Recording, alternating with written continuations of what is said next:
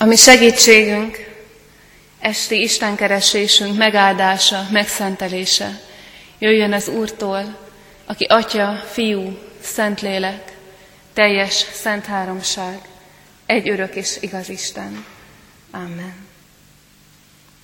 Csöndesedjünk el imádságra.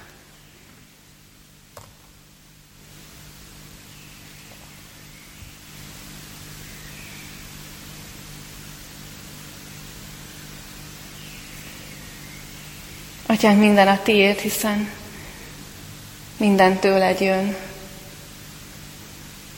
És mégis köszönjük annak a örömét, biztonságát, hogy amit visszaadunk neked, amit átadunk neked, amit hálával teszünk újra a kezedbe, az, az sokszorosan a miénk lesz, és a te nevedre is dicsőséget hoz. Így jövünk most hozzád, hétzáró Isten tiszteletünkön. Előtted van az egész hetünknek minden történése, külső és belső történések. Előtted vannak megtett és elmulasztott dolgaink, szavaink. Előtted vannak az imádságaink, elmondottak és el nem mondottak. És köszönjük, hogy te látod ezt, egybe látod, és hogy szeretettel veszed most el a kezünkből. Köszönjük neked ezt a hetet, köszönjük, hogy megadtad érnünk ezt a mai estét, és hogy reménységünk lehet a holnap felől. Kérünk, hogy ígét szólítson meg bennünket a hét egyik utolsó ajándékaként. Amen. Isten igéjét Máté evangéliumából olvasom, a hatodik fejezet 9. versétől a 13. verséig. Egy jól ismert ige szakasz, az az imádság, amire Jézus Krisztus tanított bennünket, az igét és az ige hirdetést leülve hallgassa a gyülekezet.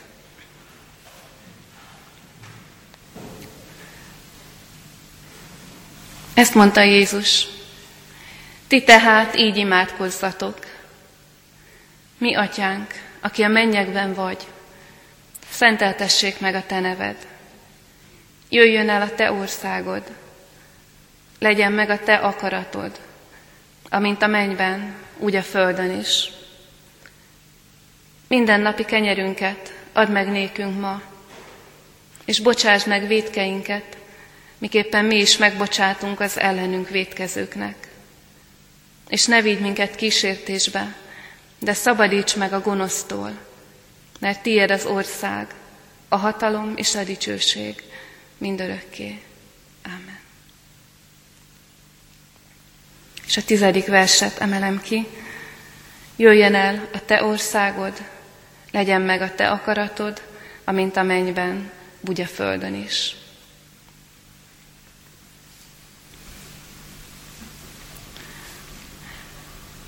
Azt hiszem, hogy nem tévedek nagyot, hogyha azt föltételezem, hogy sokan közülünk elég kettős érzésekkel vannak az úri imádság felé. Egyrészt fontos, talán a legfontosabb, a legkülönlegesebb imádság a számunkra, mert ez az egyetlen, amit Jézus Krisztus szinte lediktált a tanítványainak, az akkoriaknak és a maiaknak is, azért, hogy ez az imádságuk legyen először Péteréknek, aztán éveken, évtizedeken, századokon keresztül minden Krisztus követő embernek, közösségnek. Egy, egy-két imádság van még azon kívül a Szentírásban, az evangéliumokban, amit Jézus mondott el, de ez az egyetlen, amit azért mondott el, úgy kezdett el, hogy ti pedig így imádkozzatok. Lukács evangéliuma leírja, hogy ezt éppen a tanítványoknak arra a kérésére mondta, tanította a tanítványainak, amikor ezt mondták neki, hogy taníts bennünket imádkozni. Ilyen szempontból tényleg a, a legkülönlegesebb és a legdrágább imádság a számunkra. Ugyanakkor pedig az, hogy minden áhítat, minden istentisztelet és a legtöbb Biblia óra végén elmondjuk, ha egy nap három alkalmon vagyunk, akkor háromszor, az hát azzal fenyeget, hogy kiüresedik, hogy rutinimádságá válik, vagy legalábbis megszokottá válik, hogy elmondjuk, végigmondjuk, de hogy alig-alig akad olyan alkalom, amikor úgy mondjuk végig, hogy minden mondatára, minden szavára külön-külön is rá tudjuk mondani az ámment. Mert odafigyelünk rá, mert érezzük, hogy ezeknek súlya van. Már maga az, ahogy az egyházi köznyelvben beszélünk róla, ritkán mondjuk azt, hogy úri imádság, legtöbbször azt mondjuk, hogy a mi atyánk. És úgy szinte látom, hogy így egybe kisbetűvel a mi atyánk. Ez is arról beszél, hogy a szó minden értelmében olyan hétköznapi imádsággá vált ez az ima számunkra. És egyébként vannak is olyan keresztény közösségek, ahol igyekeznek nem elkoptatni ezt az imádságot, ahol jóval ritkábban imádkozzák. Az írországi református közösségekben nekem először nagyon nagy hiányérzet volt, hogy, hogy csak nagy ünnepekkor mondják el ezt az imádságot. És amikor rákérdeztem, hogy miért, akkor ez volt a válasz, hogy nem akarjuk elkoptatni. És nyilván lehet erről vitatkozni, hogy melyik a jó gyakorlat, vagy jobb gyakorlat, de a miénk az, hogy minden igei alkalom után elmondjuk. És éppen ezért engem is ritkán talál el ez az imádság. És mégis pár hete, amikor ige hallgatóként voltam a gyülekezetben, és nem egy ilyen szombatesti alkalmon, hanem egy vasárnap délelőttön, amikor sokan mondtuk egyszerre, akkor hirtelen megütött annak az érzése, hogy, hogy micsoda erő van, micsoda erő lehet abban, hogy 200-300 ember egyszerre mondja azt, egy szívvel mondja azt, hogy Uram, jöjjön el a Te országod, amint a mennyben, úgy a földön is. És arra gondoltam, hogy hogy nem lehet a világ, és nem lehet a környezetünk változatlan, hogyha egyszerre százak mondják azt, hogy kérik azt Istentől, hogy bocsásd meg a vétkeinket, adj nekünk újrakezdést. És ha egyszerre százak mondjuk komolyan, hogy ahogy mi is megbocsátunk az ellenünk vétkezőknek. Hogy akkor ott egy Isten ajándékából átéltem ennek az erejét, hogy mit jelent az, hogyha sokan mondjuk el azt az imát, amire Jézus tanított bennünket, és ez még csak a mi kecskeméti közösségünk, hogy abban az órában még annyian mondták el rajtunk kívül, itt Kecskeméten is, meg, meg Magyarországon, meg, meg a világ annyi pontján. És Jézus Krisztus éppen ezt akarta, hogy azt mondta, hogy ha ketten-hárman egy akarattal lesztek, akkor ott vagyok közöttetek akkor bírjátok az én erőmet. És éppen ezért jó, hogyha újra meg újra átgondoljuk, ha újra meg újra a magunk imádságává tesszük ezt az imádságot. És azért is jó, mert rögtön egy meg, nagy megnyugtatást ad nekünk, nekem mindenképpen. Mégpedig azt, hogy nem baj, hogyha sok kérés van az imádságainkban. imádságainkban. Sőt, az se baj, hogyha csupa kérés az imádságunk. Ezt szoktam hallani keresztény embereket, ahogy ostorozzák magunkat, magukat, hogy, hogy már megint csak, csak kérésből állt az imádságom. De ha megnézzük azt az imádságot, amit Jézus Krisztus tanított nekünk, a, az Atya megszólításán kívül, és a végén a dicsőítésen kívül csupa-csupa kérés. Én azt gondolom, hogy az első nagy üzenete a mi atyánknak, hogy nem baj, ha kérésekkel, vagy ha kérések tucatjával fordulunk az atyához. Különösen akkor nem, hogyha ezek a kérések az atya akaratába illenek. És Jézus ezért tanított bennünket imádkozni, hogy olyan kérések szülessenek bennünk, amik egybevágnak az atya akaratával.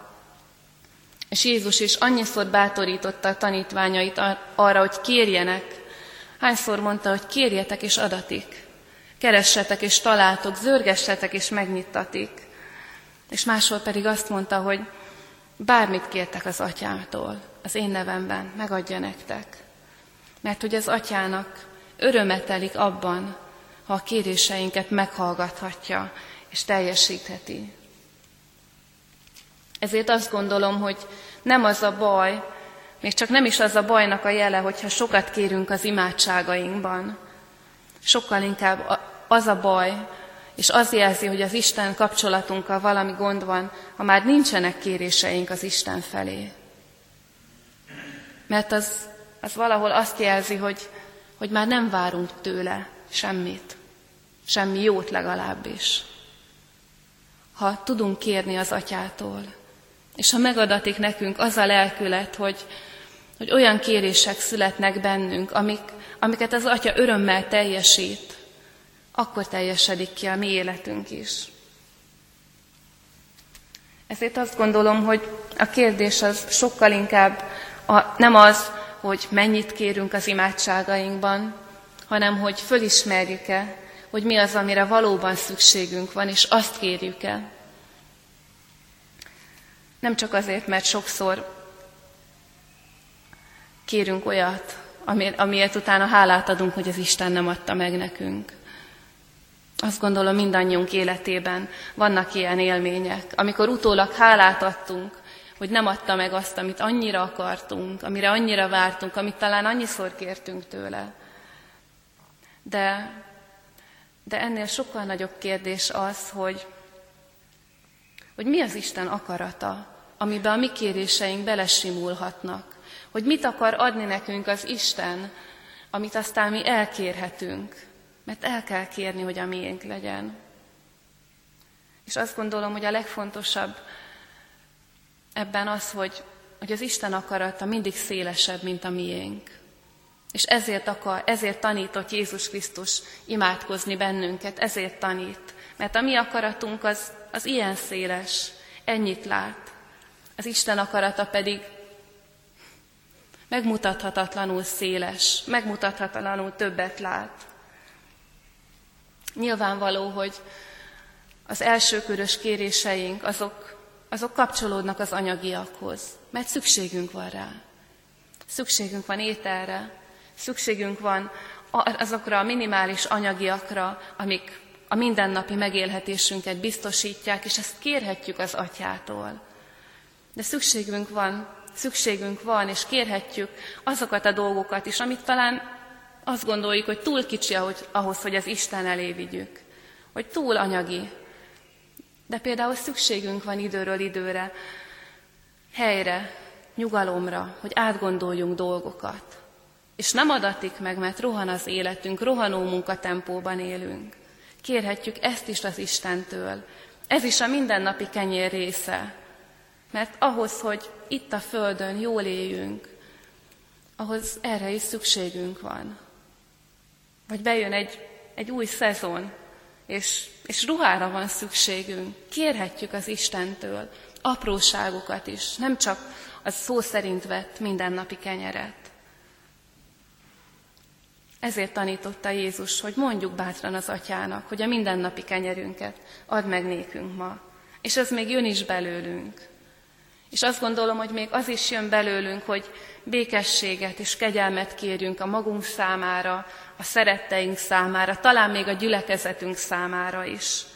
És ez is benne van az Atya akaratában. Nem véletlen tanította Jézus, hogy így imádkozzatok, hogy Atyánk, bocsáss meg a védkeinket, miképpen mi is megbocsátunk. Hogy imádkozhatunk a békességért, a magunk életében, a családunk életében, a gyülekezetünkért, de még ennél is szélesebb az Isten akarata. Mert amikor azt mondjuk, hogy legyen meg a te akaratod, mint a mennyben, úgy a földön is, akkor, akkor valami olyat kérünk, ami, ami elsőre, meg talán sokat szóra is lehetetlennek tűnik. Hogy úgy folyjanak itt a dolgok a földön, mint a mennyben. Hogy az történjen mindenhol, helyről helyre, amit az Isten akar, hogy történjen. És ez az, amihez, amihez már hit kell, amihez már gyakorlás kell, amihez már elszánt imádság kell. És azt gondolom, hogy itt bukunk meg a legtöbbször. Mert, mert még azért imádkozunk, hogy az Isten akarata megvalósuljon a személyes életünkben, a, a kisköreinkben. De, de olyan sokszor megvalósíthatatlannak látjuk azt, hogy ez tágabb körökre is kiterjedjen. Pedig a Szentírás nem csak velünk kapcsolatban beszél az Isten akaratáról, hanem az egész világgal kapcsolatban. Azt mondja, nem késlekedik az Úr az ígérettel, hanem türelmes hozzátok, mert nem azt akarja, hogy némelyek elvesztenek, hanem azt, hogy mindenki megtérjen. Ez is az Isten akarata. És amikor azt imádkozzuk, hogy legyen meg az akaratod, amint a mennyben, úgy a földön is, akkor azt nem kérhetjük olyan szívvel, hogy közben már lemondtunk erről is, meg arról is, meg azokról is, hogy ők már úgy se kerülnek az Isten szeretet körébe. Nem, mert az Isten azt akarja, hogy minden ember megtérjen és éljen. És nekünk hinni kell, hogy az Istennek van hatalma átformálni ezt a világot, és nem csak egyes embereket, nem csak bennünket, hanem, hanem sokakat. Az ébredések mind erről tanúskodnak, amikor nem egy-egy ember tér meg, hanem százak, meg ezrek, meg tízezrek, ahol, ami megváltoztatja egy országnak az életét. De ezek az ébredések legtöbbször imádságra születnek. Emberek, kisközösségeknek a kitartó kérésére, hogy Urunk, neked az az akaratod, hogy megújulás legyen az országban, megújulás legyen Európában. De ezt, ezt kérni kell. És annyi történet tanúskodik arról, hogy ahol az Isten emberei, néhol csak egyen-ketten, valóban megtalálták az Isten akaratát, és imádkoztak érte, ott olyan dolgok történtek, amik megvalósulhatatlannak tűntek, amiről nem tudta senki elképzelni, hogy ez megtörténik. Ha csak néhányra gondolunk, Angliában a 18. században William Wilberforce-nak a harca azért, hogy vége legyen a rabszolgatartásnak. Mert meglátta, hogy az Istennek nem az az akarata, hogy csak egyesek kapják meg azt a méltóságot, hogy az Isten képére teremtettek, hanem mindenkinek.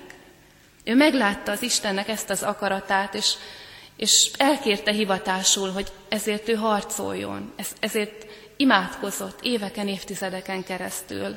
Ha megnézzük a filmet, ami az életéről történt, erről szól.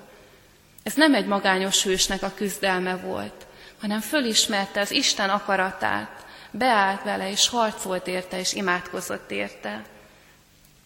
Vagy ugyanúgy a, a kék keresztnek, vagy bármelyik szenvedélybetegeket gyógyító missziónak az alapítói meglátták azt, hogy az Isten, Isten nem mondott le azokról, akiknek az élete már teljes csőd. Hogy az Isten őket is meg akarja menteni. Ez az Isten akarata, hogy gyógyuljanak, hogy megépüljenek. És megtalálták ebben a helyüket. És annyi ellenállás ellenére is végigimádkozták, kiimádkozták, hogy megszülessenek az első ilyen közösségek, és hogy gyógyulások, szabadulások történjenek. Addig jó nekünk, amíg az Isten akarata szélesebb, mint a miénk.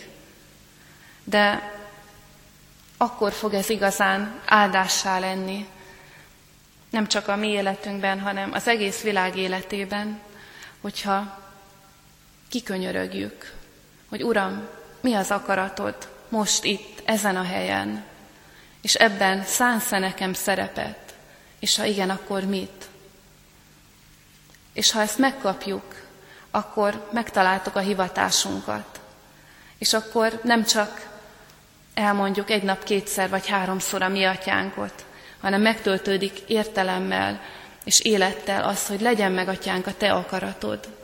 Mert mindenkinek az a jó, hogyha az Isten üdvözítő akarata érvényesül. És bízhatunk Jézus Krisztus ígéretében. Ő mondta, hogy ami embereknek lehetetlen, az Istennél lehetséges.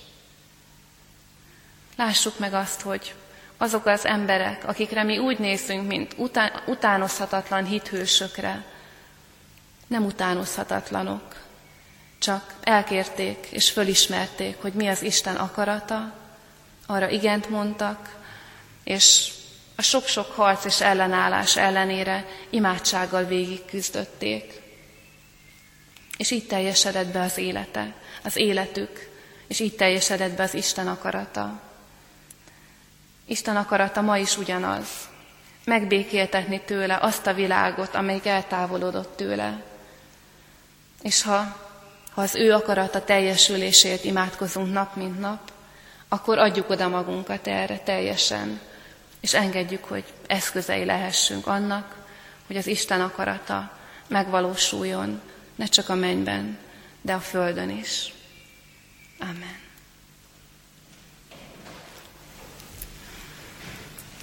Helyünkön maradva csöndesedjünk el, és mindenki vigye oda az Isten elé a maga imádságát, majd együtt könyörögjünk. Köszönjük, Atyánk, hogy a Te akaratod az mindig jó akarat. És köszönjük, hogy az a jó, amit Te el akarsz végezni ebben a világban, az, azt nem mi határozzuk meg, hanem Te. Hogy Te tudod, hogy mi a jó ennek a világnak. Te tudod, hogy mi a jó nekünk. És bocsáss meg, amikor bizalmatlanak vagyunk, amikor nem merjük odaadni magunkat az akaratot keresésére, mert nem hisszük el, hogy a legjobbat szánod nekünk. De köszönjük, hogy láthatunk annyi példát, hogy amikor a te akaratod megvalósult, abból mindig élet született, abból mindig áldás született, abból mindig dicséret született a nevedre. Hadd könyörögjünk azért, hogy valósuljon meg a Te akaratod először a saját életünkben, először a, a családjainkban. Hadd könyörögjünk azokért, akik nem akarnak még helyet adni az életükben neked, vagy nem akarják még az életüket átadni neked a szeretteink közül. Urunk, bárcsak meggyőzni a te kegyelmed és szereteted őket, hogy te jót akarsz nekik. És bárcsak mi is jobb eszközei lehetnénk, jobb bizonságai lehetnénk a te jóságodnak feléjük. És kérünk, hogy vedd kezedbe ezt a gyülekezetet minden, minden intézményével együtt, hogy a te céljaidért legyen. Engedd Istenünk, hogy elkérjük, és aztán megküzdjük azt a látást, amit Te akarsz elénk adni, lelkipásztorok, presbiterek, szolgálók és minden gyülekezeti tag, tanárok és tanítók. Adáljunk bele a Te akaratodba, és könyörgünk az országunkért, Istenünk, hogy adj nekünk gazdasági föllendülésen túl lelki megújulást. Engedd Istenünk, hogy újra a Te országod legyen a népünk hazája. Könyörgünk Európáért, és könyörgünk azért, hogy szerte a világon, ahol hirdettetik az evangélium, azon áldás legyen. Köszönjük, hogy az lehet a hitvallásunk, hogy veled jobb élni, mint nélküled, kimondhatatlanul jobb. Engedd, hogy ennek az örömhíre terjedjen szerte a világon. Amen. Mi atyánk, aki a mennyekben vagy, szenteltessék meg a te neved. Jöjjön el a te országod, legyen meg a te akaratod, amint a mennyben, úgy a földön is. Minden napi kenyerünket add meg nékünk ma, és bocsáss meg védkeinket, miképpen mi is megbocsátunk az ellenünk védkezőknek.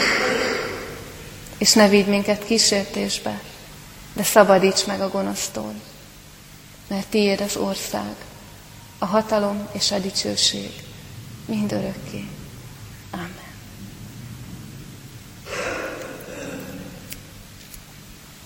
Isten áldását fogadjuk.